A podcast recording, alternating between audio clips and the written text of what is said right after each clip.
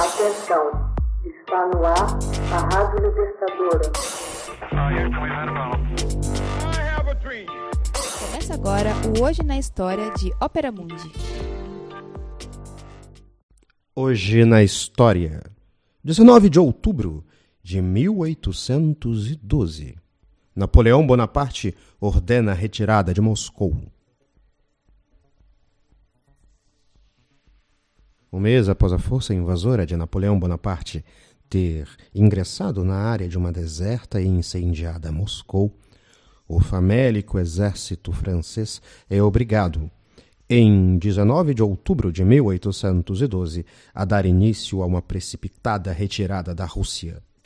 Em 24 de junho de 1812, após a recusa pelo czar Alexander I do sistema continental proposto por Napoleão, o imperador francês invadiu a Rússia com seu grande armée, em português, grande exército.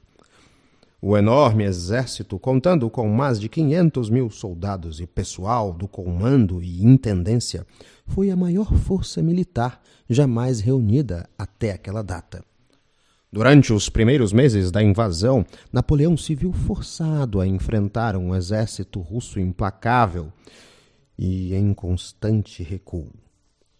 Recusando-se a enfrentar o exército de Napoleão, superior em número numa confrontação em larga escala, os russos, sob o comando do general Mikhail Kutuzov, executavam uma política de terra arrasada, à medida que recuava mais e mais em território russo.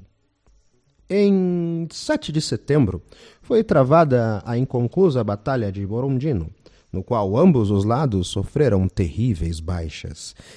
Em 14 de setembro, Napoleão deixou Moscou com a intenção de encontrar suprimentos de boca, mas em vez disso, deparou-se com uma cidade praticamente abandonada, com o exército russo novamente batendo em retirada.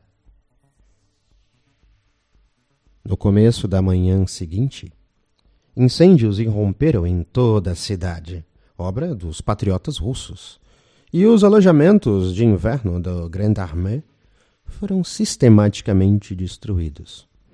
Depois de esperar um mês pela rendição, que por sinal nunca aconteceu. Napoleão, diante da inclemência do inverno russo, foi obrigado a ordenar a retirada de seu exército de Moscou. Hoje na história. Texto original: Max Altman. Narração: José Igor. Edição: Laila Manuelle. Você já fez uma assinatura solidária de Opera Mundi? Com 70 centavos por dia, você ajuda a imprensa independente e combativa. Acesse www.operamundi.com.br/apoio.